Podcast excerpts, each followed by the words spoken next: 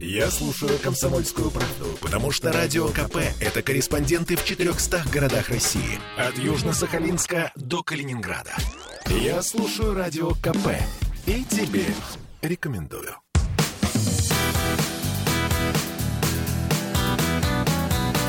Легенды и мифы Ленинградского рок-клуба. Студии радио «Комсомольская правда» в Санкт-Петербурге в программе «Легенды и мифы Ленинградского рок-клуба». У микрофона Александр Семенов. Здравствуйте, рокеры! И сегодня у нас в гостях удивительный музыкант, человек э, рок-н-ролла. Все, конечно, мы знаем и группу «Опасные соседи». А сегодня мы знакомимся с Глебом Маличкиным, поскольку Глеб Маличкин и «Опасные соседи» — это и есть одно и то же. Глеб, добрый вечер. Здравствуйте. Э, ну, во-первых, спасибо большое, что нашел время, пришел к нам в студию «Комсомольской правды», чтобы рассказать о своих фантастических достижениях музыкальных и не только. Сегодня мы все это будем слушать от Глеба Маличкина. Глеб, где ты родился? В Петербурге. Ну, тогда в Ленинграде. А, так так и надо говорить. В Ленинграде родился. Ну, в Ленинграде. А в каком районе? На Васильевском. На Ваське. Больница имени Отто. Э, Две, На сам- две самых знаменитых, э, два самых знаменитых роддома Санкт-Петербурга. Снегиревка и имени Отто. Ты там. Да. Ну, ты коренной ленинградец. Коренной просто- Василиостровец. Василиостровец. На самом деле очень много музыкантов Ленинградского рок-клуба родились на Васильевском острове. Например, Владимир Козлов. Группа «Союз любителей Да, музыки». я вообще-то в курсе. Конечно. Так мы с ним еще в одну школу ходили. Да ладно. В 35-ю на Съездовской. Ну вот, господа э, радиослушатели, вот и первый миф прозвучал в исполнении Глеба Маличкина. Он быстренько придумал, что они, оказывается, вместе с Володей Коз- Это правда? Это правда, абсолютно. Нет, что действительно в одну Да, школу в одну ходили? школу. Ну, еще скажи, что вы в один класс ходили. Нет, он старше меня насколько. Ах, вот оно в чем дело. А скажи мне, а ты... Не, ну, конечно, ты не помнишь э, Володю Козлова, ученика. Это естественно. Потом вы уже узнали, что вы учились вместе да, в да, одной школе. потом уже узнаю. Так, так, так, так-то я, конечно, не помню. Э, слушай, ты был хорошим учеником? Да нет. Ну, другого, собственно говоря, ответа я и не ожидал. Ну, а любимый предмет-то был хоть какой-нибудь? История, литература. А, это хорошие два предмета. Ну, конечно, не математика, не физика, не Нет, химия. Это нет, нам, нет, нам нет. Это, это тяжелые предметы. Очень тяжелые. Для нас были. Согласен с тобой. Скажи мне, а спорт какой-то существовал у тебя в жизни? Конечно, я играл в, в детстве и в юности в футбол, хоккей. Причем хоккей и, и с шайбой, и с мячом. Да ладно. За, за завод, за Балтийский завод мы играли. Команда а, это уже чуть постарше, наверное, Ну, было. это уже восьмой, девятый класс. А, то есть это все настолько серьезно было? Ну, У тебя форма была? конечно. Конечно. вы там, может быть, даже призерами какими-то стали? Нет, не стали. Мы выиграли э, кожаный мяч в 72 году. Э, Чемпионами стали. На Ленинском, на стадионе имени Ленина финал был. Питерскими. Ну, мы с Пушкиным играли. А, и, с ста- городом. и стали чемпионами. С, с интернатом пушкинским. Ну, слушай, хорошие спортивные достижения. Приятно аж вспомнить даже. Владимир Казаченок дипломы вручал. Э, Это один из лучших э, футболистов «Зенита», Владимир Казаченок. Конечно, ну, приятные воспоминания. Слушайте, даже, вы даже не представляете, как сейчас загорелись глаза у Глеба, когда он стал вспоминать о том, как Владимир Казаченок вручал дипломы. Ну, хорошо, это понятно. Это как бы школа. А музыка, когда появилась э, у Глеба Маричкина, в каком классе? Э, Смотря что иметь э, в виду. Как- а когда я стал сам играть или Нет, когда, когда начал слушать, увлекаться? когда слушать. Ну, у меня, у матери был магнитофон «Романтика М». Ну, там комбайн, там и магнитофон, и пластинки, и приемник. И у нее были записи Высоцкого, на самом деле. Я начал сначала Высоцкого слушать. Ну, так, непроизвольно. Потом какие-то сказки появились, бременские музыканты, там... Вот это, там же великолепная музыка. Отличная музыка. Вот. А потом, потом, ну, как у многих, появились Битлз. Потому что все знали Битлз. И как-то... А, пластинки же вышли первые на, на мелодии. Ну, любовь нельзя купить, там что-то еще. Да. Вот. И с этого все и зацепилось. Зацепилась, да. Потом мне сосед купил магнитофон. Ноту 303, двухдорожечную. А потом мать мне тоже купила ноту, но четырехдорожечную. 304. Вот и мы начали что-то записывать. Ну, все же там не так просто достать было. Записать Конечно. с пластинки, это иногда и платить приходилось. Три рубля. Ну, у нас два было. Я просто брал три рубля. Ну и правильно. Ну, слушай, э, прекрасные воспоминания. Но группы, конечно, в школе не было. В школе не было. То есть э, маленький Глеб Малечкин не хотел брать гитару в руки, создавать группу, Хотеть-то, играть может на быть. школьных вечерах. Не, хотеть ты, может, и хотел, да как-то так все не получалось. Потом уже после школы я купил гитару за 10 рублей, какую-то акустику. Ну, такую, ну, нормальную, в принципе. И уже началось там что-то, какие-то аккорды. Но сам, самостоятельно. Или все-таки сосед? Нет, в основном сам. Сам. Да. То есть вот самостоятельно взял какой-то учитель или просто на Нет, слух? нет, нет. Просто, ну, кто-то показал аккорды, как у Боба Козлова. Ты Ага. покажешь мне аккорды. Согласен с тобой. И начал как бы что-то где-то на слух подбирать. Да просто тринкали как, какую-то, какие-то песни и все. Ничего не подбирали, еще не умели подбирать. То есть такие просто звуки издавали. Ну да. Какие-то непонятные, какие-то аккордов еще не было, ничего не понимали. Нет, аккорды были уже, но они были записаны, там нарисованы скорее, чем записаны. Цифровку никто не знал.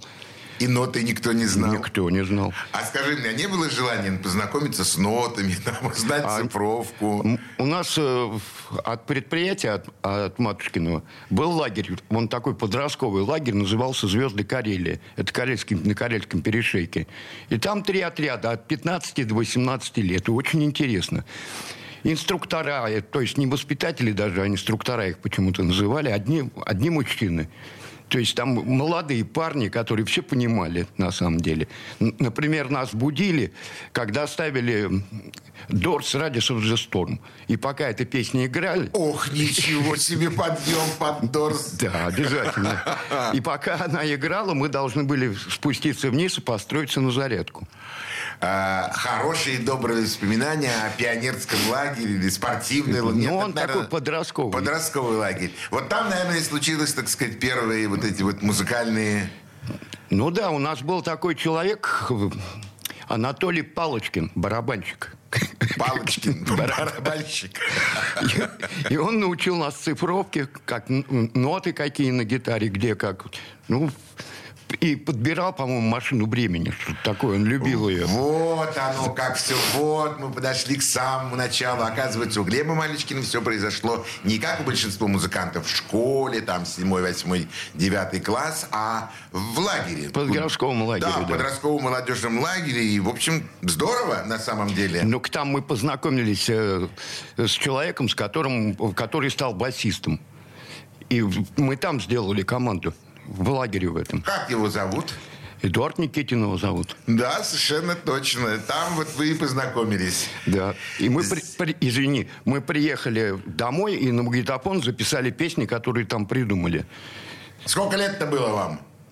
Ну, лет 15-16. Вот оно когда начинается. Глеб, что ты бы хотел предложить сейчас послушать из репертуара «Опасных соседей» нашим радиослушателям? Э, Скучная ночь, вот это, это из последних. Из последних. Песня «Скучная ночь». Слушаем. Мы со старым ненужным матросом выпили рома вдали от огней. Старый матрос не сказал мне ни слова. Разговоры — это дело врачей.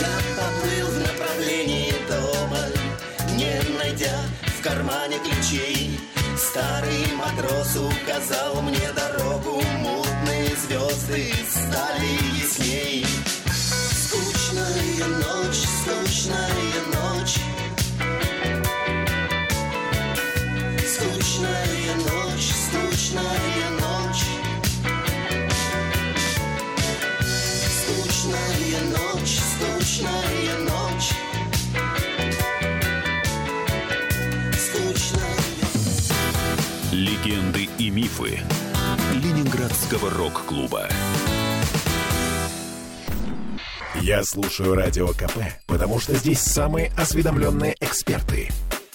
И тебе рекомендую.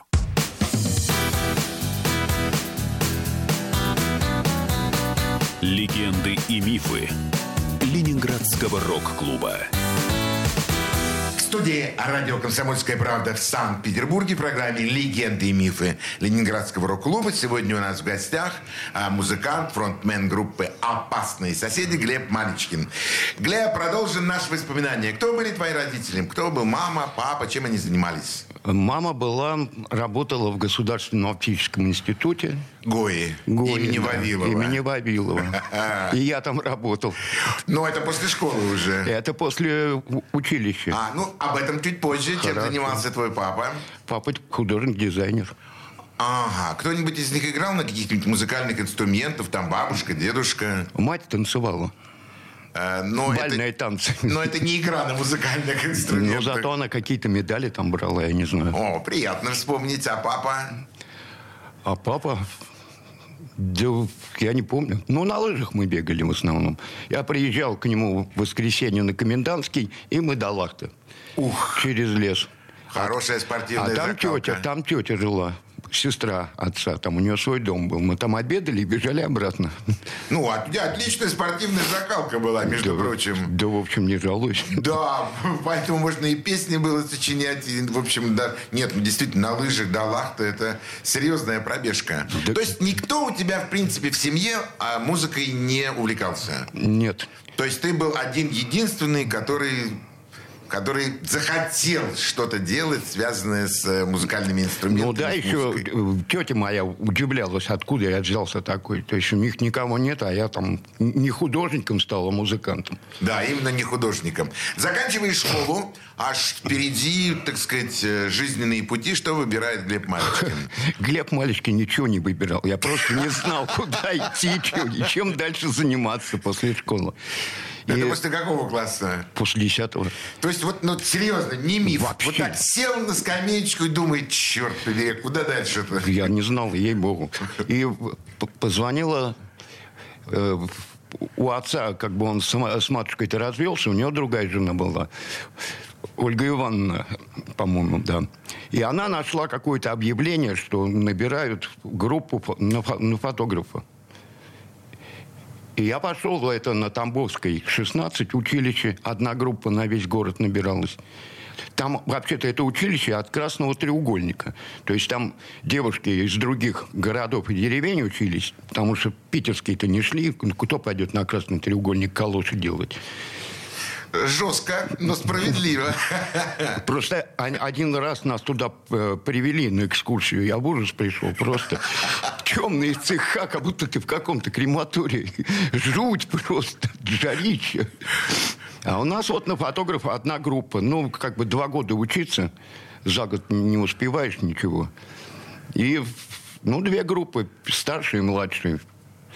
Два года И ты закончил? А как же? Глеб, ты фотограф? Да. Ты, то есть, знаешь, Дипломированный. дипломированный фотограф. Да. Ну, уважаемые радиослушатели, даже для меня, человек, который знает Глеба уже на, на протяжении лет 40, даже для меня это, в общем, прошло удивлением. Почему я не видел тебя никогда ни разу с фотоаппаратом в руках? Да потому что меня видел с гитарой. Я тебя с гитарой, конечно. А там где, там, где в руках находится гитара, там уже больше нет места Нет, ка- никаким. да нет, конечно, есть. Ни фото, ни Нет, карандашам, ни ничему больше. Ну, с карандашами у меня почему-то вот отец художник, у него талант есть, у меня его нет. То есть я не- рисовать плохо рисую, могу сказать. Ну, могу нарисовать какой-то натюрморт, что-то такое. Ну, это будет Нет, ну то, что непрофессионально. ты закончил э, э, что я есть образование фотографа, это Да. уже говорит о том, что у тебя глаз должен Нет, быть это избирательный. Ну, причем я пошел в это м, фотоучилище, я вообще не умел ничего. Фотографировать вообще не умел. То есть и э, как раз преподаватели говорили, это очень хорошо, что ты не испорченный Да, еще. что тебя не надо переучивать. Да, потому что все думают, что они большие фотографы, а как бы получается не совсем так. Ты закончил училище и дальше?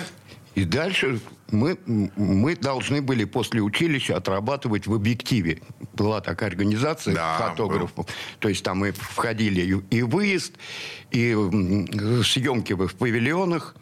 Ну, я никак не хотел вот павильон. Это ты в 11 открываешь и всем закрываешь. Ни дня ничего нету. То есть жизни нету просто никакой. Да, конечно, надо работать 8 часов плюс час на обед. Да, нам отрабатывать надо было, естественно, поскольку платили же за нас объектив. Вот. Ну, я к- маме. Мама, говорю, давай что-то делать. Я не хочу там работать. И Ма- мама?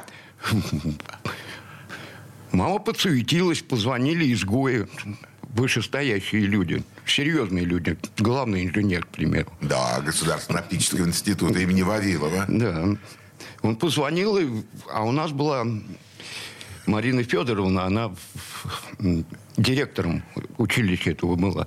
И она, ходили слухи, я не знаю, правда, не правда, что она какая-то полковник бывший. Но строго это просто не, не то слово. Я таких не видел. Она всем была недовольна. И когда ей позвонил Гоевский главного инженера, попросил, что надо Малешкина распределить в ГОИ. Ну, та, естественно, рот открыла, что-то наговорила. Но он, недолго думая, я этого не видел сам, мне мать рассказывала. Позвонил, позвонил министру образования. А это его какой-то знакомый хороший. Ну, это же начинается миф точный. Нет, В исполнении Глеба Маличкина. Нет, это не миф. Министр образования. Да, он позвонил начальнице нашего училища. И потом, когда, ну, естественно, меня взяли, то все в порядке. И когда она меня встретила в коридоре, она сказала, что тебе букет цветов. Я говорю, да, конечно. Я знаю, каким образом я сюда поступил. Букет цветов ты вручил? Да упаси бог. Вот он, настоящий Глеб Маличкин. Да Э, ее все ненавидели и боялись просто. После училища-то в ГОИ? Конечно. Армия? Добили, добили. Армия? Армия нет. Нет. У меня здоровье же не то. Я же футболист. Ага, конечно. Да, Хоккеист. конечно, дала ты на, э, на лыжах и обратно, но здоровья нет, поэтому, там поэтому здоровье? армия прошла мимо. Да, абсолютно. И дальше музыка, музыка. Вот же, когда мы начинаем подходить, что вот где-то, где-то сейчас должен уже Глеб Малечкин начинать понимать, что музыка должна заполнять все его состояние. Это хотелось, но в это не верилось, если честно. А, То есть это была мечта, что выступить хоть на какой-то маленькой сценке, где-нибудь в уголочке. А тут бабах и стадионы. Нормально. Сразу. Ну, конечно, нет. А, Глеб, какой бы ты сейчас песню предложил нашим радиослушателям их вниманию? Звезды. Звезды. Слушаем. Бесцельно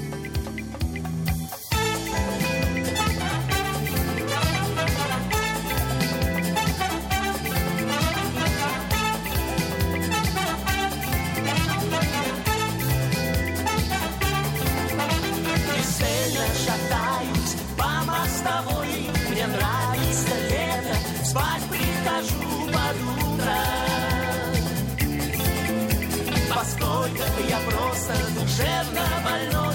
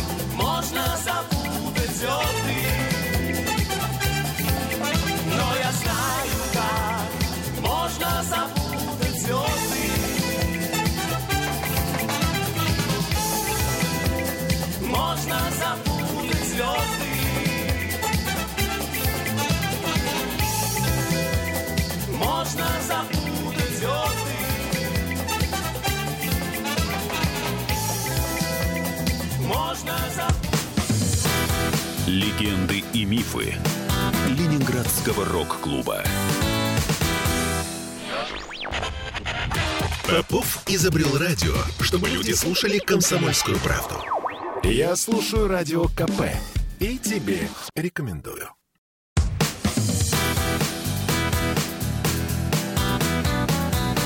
Легенды и мифы Ленинградского рок-клуба. Студии о радио «Комсомольская правда» в Санкт-Петербурге в программе «Легенды и мифы Ленинградского рок-клуба». У микрофона Александр Семенов, а у нас сегодня в гостях э, фронтмен группы «Опасные соседи» Глеб Маличкин.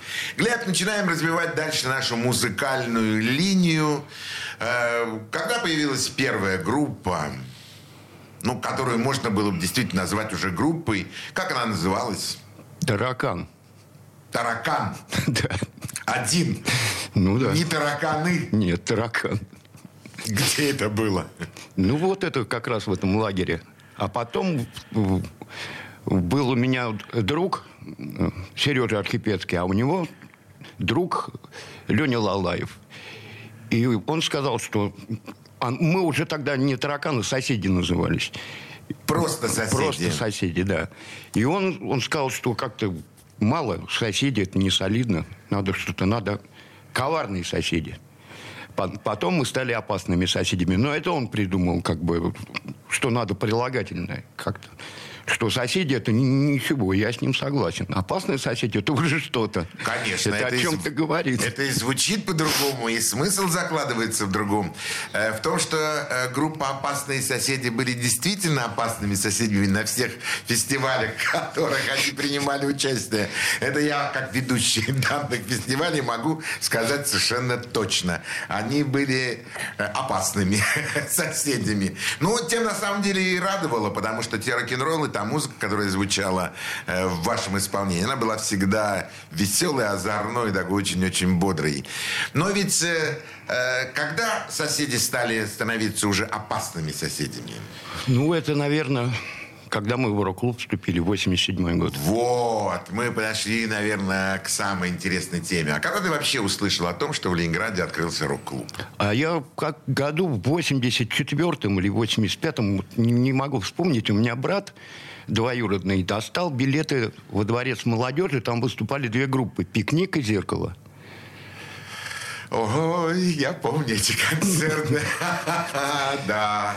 И вот мы пришли туда, я посмотрел, что есть рок-клуб, оказывается. И кроме машины времени есть еще аквариум, и мифы. Тот же Гена Барихновский, который для меня очень много сделал. Он как-то поправлял, где надо. Но все-таки он человек-то легендарный. Да, конечно. Геннадий Верехновский, человек, э, человек просто легенда. Это группа «Миф». э, это, это такой рассвет, настоящий рассвет э, нашего рок-н-ролла. А Гена Верехновский, он такой был добрый советчик? Добрый. Или он такой... Нет, добрый. Он добрый. Он есть- всегда по-доброму ко мне. Ну, ну, мы жили недалеко друг от друга. Он же А. тоже на технологии жил. Да. Сам-то он из Аптова вместе с Данилой. Да. То есть они аптовские. А потом он жил напротив космонавта, прямо дом. Да, совершенно верно. кинотеатра. Кинотеатра «Космонавт», нынче Да. клуба «Космонавт». Да. И мы с ним иной раз ходили в нектар, пили сок там. Мы, Ну. тогда, мы тогда не употребляли почему-то. Никаких э, напитков. Да, да, какой-то трезвый кусок жизни был. И действительно, Гена помогал тебе вот как становиться, становиться ну, более э, более чувственным к музыке? Ну, ну, во-первых, для нас э, мифы это все-таки были герои рок-н-ролла. Но это легенды же.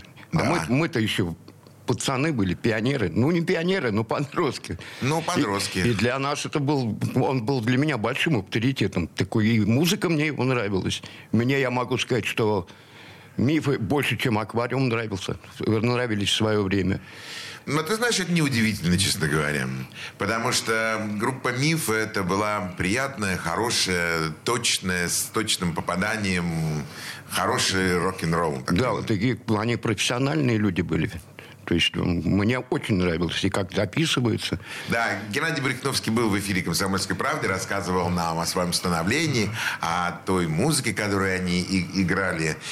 Э, увидев, что в Ленинграде существует рок-клуб, э, появилось, наверное, желание вступить в него или не было желания Нет, вступать? конечно, конечно было, но для этого надо было научиться играть. О, и тогда у вас появилось желание у всех пойти учиться в музыкальную школу. Нет. Ни за что. Ни за что. И как вы стали бороться с этим? Да просто, ну, кто-то это, у кого-то что-то подслушает, кто-то посоветует, но чисто сами. А какая музыкальная школа? Рок-н-роллу не научишь. Это позиция. Абсолютно. То есть э, рок-н-ролл либо должен быть в сердце, в душе, в груди, либо его там быть не может, и учить, не учить все равно бесполезно. Думаю, что да. Ага. Ну, это позиция. Я не буду спорить, поскольку позиция музыканта, я всегда к ней отношусь э, с уважением. Э, ну, если тогда продолжать как бы эту тему, если не очень важно музыкальное образование, э, скажи мне, э, те э, бу- будоражащие напитки, которые употребляют перед концертом многие музыканты, это есть замена музыкальному образованию э, для куража, для подъема? Или что это? Не, ну, я не могу сказать, что меня все, все-таки кто-то учил и нотам, и, и цифровкам, и как гармонии какие. Я у Боба Козлова учился, например. Ага, значит, все-таки учителя были. Пусть это будет не музыкальная школа, пусть это будет не музыкальное училище, но это, это были музыканты. И Брехновский, и Козлов. И наверняка еще, если мы пойдем дальше по развитию группы «Опасные соседи», то, наверное, мы еще вспомним Мурзика. Мурзик, конечно. То- то- Во-первых, он на всех практически записях, кроме первого альбома, играл с нами. Э, я должен представить Андрей Муратов. Муратов, э, клавишник э, группы О. ДДТ, группы Зоопарк, групп, ну, в общем, перечитать можно много-много-много. Припинаки, опасные Припинаки, соседи. опасные соседи, в общем. Охота романтических их. Да, да, да, да, да. Это все, все, все это включается в одного человека, в Андрея Муратова, именуемого музыком в рок-клубе. Ну и чего, научились играть все-таки так, менее-более, или решили, как всегда, как обычно, придем в рок-клуб и победим всех? Да, да нет, научились, конечно. Так у нас, мы же потом поехали на гастроли с ДДТ. И там у нас было 15 городов. То есть мы два месяца просто ездили. О, И в каждом городе по два, по три концерта.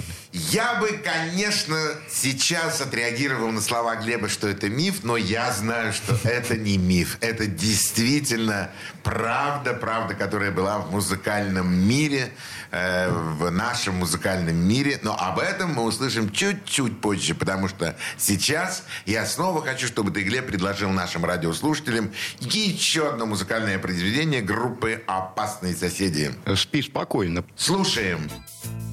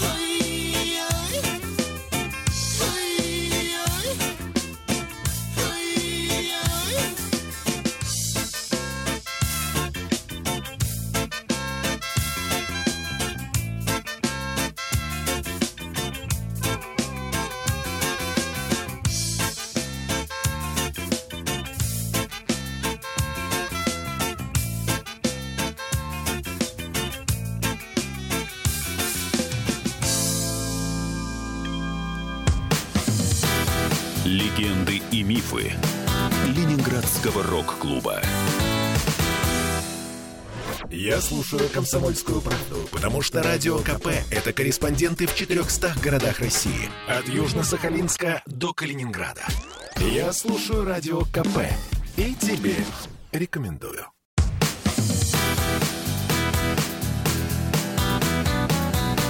Легенды и мифы Ленинградского рок-клуба. Студии радио «Комсомольская правда» в Санкт-Петербурге в программе «Легенды и мифы Ленинградского рок-клуба» у нас сегодня в гостях музыкант группы «Опасные соседи» Глеб Маличкин. Глеб, вернемся к нашему рассказу о том, как ты смог попасть в группу, э, выступать вместе с группой ДДТ.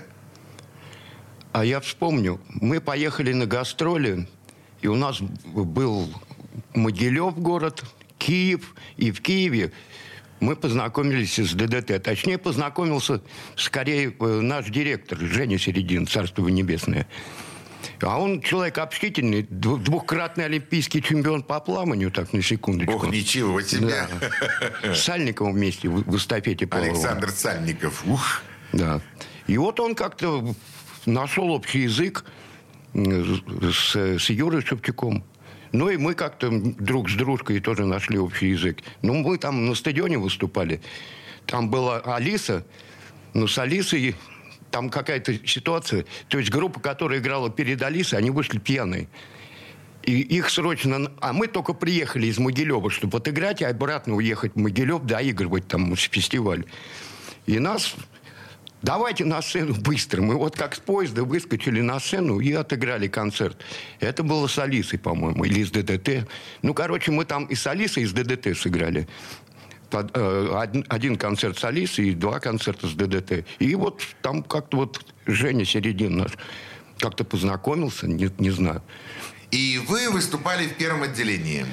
Ну, конечно. Ну, профессионально это называется для наших радиослушателей, я говорю, на разогреве. На разогреве. Это называется разогрев. В этом нет ничего обидного. Абсолютно. Э, Это есть э, профессиональная работа э, в первом отделении. На самом деле, для тех музыкантов, которые выходят первыми на зрительный зал, всегда бывает на самом деле очень трудно и тяжело, потому что зал еще не разогрет. Почему это и называется на разогреве? И музыканты в первом отделении создают все для того, чтобы настрой у зрителей был очень хороший, и чтобы они встретили уже непосредственно э, звезд данного концерта во все оружие. Тяжело было выступать перед ДДТ? Нет.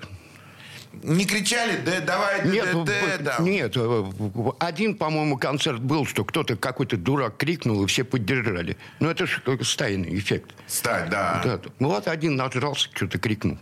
И все. То есть э, практически музыканты не реагируют на эти вещи. Вот я давно Нет, очень ну хотел... как не реагировать? Реагируют. Обидно, естественно. Все-таки обидно, Конечно. да? А, да, очень часто на фестивалях бывают такие э, моменты, когда выступают группы, а зрители ждут других, но, но по-моему, со временем это все-таки все уже устаканилось, э, сформировалось, и зрители спокойно теперь, сегодня, во всяком случае, уже спокойно находятся во время всего фестиваля и слушают все те музыкальные группы, которые выступают. А вам самим, конечно, понравилось выступать перед ДДТ? Ну, во-первых, хороший аппарат ставится. Киловатт Да. 25 там ставили. Цервин Вегу, по-моему. ну. Хорошие комбики, хорошая подзвучка, прострелы, там, микрофоны. Ну, все, ты приходишь, только втыкаешь шнур в комбик, и все, больше ничего не надо. Да, уважаемые радиослушатели, я думаю, трудно вам понять, что такое для музыканта прийти и получить хороший звук, комбики, вот все то, о чем сейчас Глеб говорил. Это представьте себе, что вы входите в хорошую квартиру, обставленную, в которой есть все, все, все, все, все, и вы там просто начинаете жить и получать удовольствие. Это ж так бывает? Ну да, естественно. И, конечно, после этого уже переходить на более э, худший аппарат, на другие залы, наверное, есть... э, э, ну, надо что-то такое внутри Нет. перебороть. Не, ну, конечно, нравится, когда за тобой ходят, это все готовое, там надо по- поесть, идешь в ресторан, никаких проблем с поселением, ну, как, когда все обставлено классно. И когда иной раз нарываешься на такое, там, мы как-то приехали с мифами, мифы, савояры были, и мы, по-моему, втроем мы играли. Да, и приехали в город Термес такой. Это Таджикистан, граница с Афганистаном. Ну, военный городок. И нам вот одну колонку поставили на подзвучку. И, по-моему, две бермоновские колонки, знаешь, вот эти. Или Да, четыре. Ну, там, Знаю, да, большие. Ну, это А, еще груду железа вытащили за место барабанов. Ну, отыграли Шесть концертов шесть концертов. по два в день. Ну, это, это уже профессионализм. Тем более, что те группы, которые ты назвал, и «Савояры», «Кочевники», и, конечно, «Мифы», ну и «Опасные соседи», э, вас этим на самом деле было не испугать. Глеб, были ли вы за границей когда-нибудь? Как группа «Опасные соседи». В Берлине были как группа «Опасные соседи». Выступали там. Да. А, иностранный прием отличался от э, приема в родных стенах? Да вроде нет. Ну, там не так много народу ходило, естественно. А мы играли, там был пропускной пункт из западного Берлина в восточный. И там сделали вот этот зал. И, и в нашей команде там и МИФы были, и ДДТ, и Вова Леви, Володя Леви, и я уж не помню, кто там, кого там. Ну, шесть команд. А, телевизор. Но Миша не выступал, кто-то у него не приехал, там что-то случилось. И вы прямо на переходе, что ли, на этом играли? Вот. Ну, там зал, Ну, я понимаю, зал, да. Ну да, там, ну его переделали, хороший аппарат поставили. Прекрасная группа The Funk такая из Нью-Йорка выступила. Нам очень, мне очень понравилась эта команда. И мы играли, там площадка. Вы, Пожалуйста, там выдавали талоны на пиво, по-моему, по 5 или по 6 кружек можно было выпить немецкого пива. Хорошо. Ну, еще и поиграть с удовольствием. Ну да. То Нормально. есть э, э, эта э, заграничная поездка понравилась, запомнилась. Ну, ну, первый раз мы поехали за границу. То есть я до этого не был. Какой это год был? Ой-ой-ой. Что-то начало 90-х. Начало 90-х, да, наверное, где-нибудь. 92-й, может, 93-й, 91-й. Ну, не помню я, честно Да, говоря. ну это уже, слава богу, сколько лет? 30 лет прошло уже. Не, ну, пот- потом-то я уже и в Данию съездил, ну, не как музыкант. И в Данию, и в Швецию. А в Швеции же мы еще играли, елы был.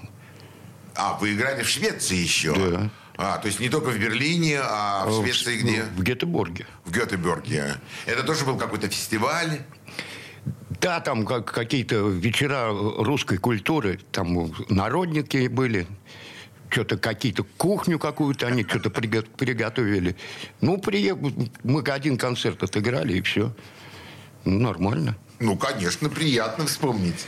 Да, ну что, э, беру с тебя слово, что ты приходишь к нам еще раз в следующую субботу, и мы с тобой продолжим наши приятные, добрые, теплые воспоминания о Ленинградском рок-клубе, о том времени, о Ленинграде, вообще о музыке, о своей жизни, которая идет бурно-бурно-бурно. У нас в гостях был Глеб Малечкин. Мы прощаемся с вами, уважаемые радиослушатели, до следующей субботы. Самого доброго всего всем вам. До свидания. Пока. До свидания.